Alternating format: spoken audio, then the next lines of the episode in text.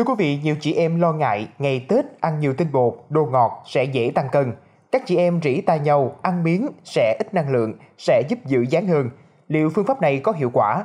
Trong số podcast ngày hôm nay, mời quý vị cùng lắng nghe giải đáp về vấn đề này từ các chuyên gia trong lĩnh vực dinh dưỡng ngay bây giờ quý vị nhé.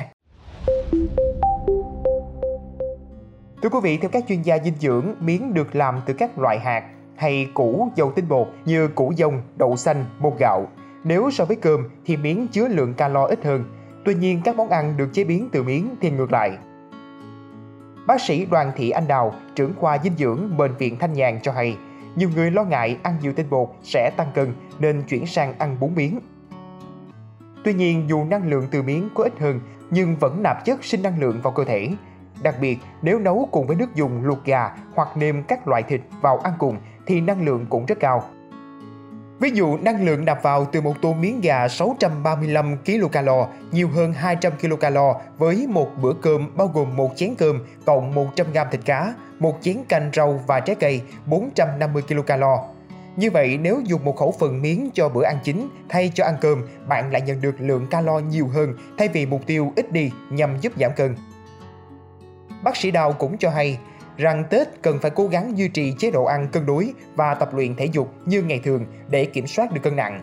Bản chất của việc tăng cân sau Tết là năng lượng đưa vào nhiều hơn năng lượng bị tiêu hao. Theo bác sĩ Nguyễn Trọng Hưng, trưởng khoa khám tư vấn dinh dưỡng người lớn, Viện Dinh dưỡng Quốc gia, vào dịp Tết, gia đình nào cũng chuẩn bị thật nhiều món ăn ngon, giàu năng lượng kèm với những buổi tiệc tùng với mật độ dày hơn những ngày thường. Đặc biệt vào những ngày Tết có rất nhiều món ăn giàu năng lượng như bánh chưng, bánh tét, thịt kho tàu, mứt hay những món hầm, thường rất giàu tinh bột và chứa khá nhiều dầu mỡ, đường. Nếu ăn nhiều món ăn giàu tinh bột, chất béo, chất đạm sẽ góp phần khiến cân nặng tăng nhanh chóng. Bác sĩ Hưng nói rằng, ngày Tết mọi người thường quên không tập luyện, năng lượng ăn vào không được tiêu hao dẫn đến tích tụ mỡ trong cơ thể. Đặc biệt, chế độ sinh hoạt trong ngày Tết bị xáo trộn cũng là nguyên nhân gây tăng cân. Để chữa trị cân nặng trong những ngày Tết, bác sĩ Hưng khuyến cáo cần thực hiện chế độ ăn khoa học, lành mạnh, tốt cho sức khỏe, ăn đầy đủ 4 nhóm chất như tinh bột, chất đạm, chất béo, vitamin và khoáng chất.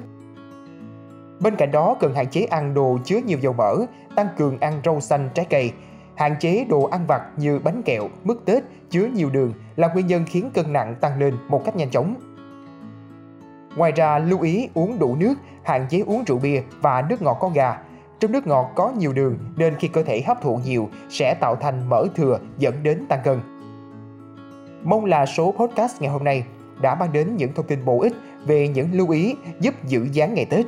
Đừng quên theo dõi để tiếp tục đồng hành với podcast Báo Tuổi Trẻ trong những số phát sóng lần sau. Xin chào tạm biệt và hẹn gặp lại.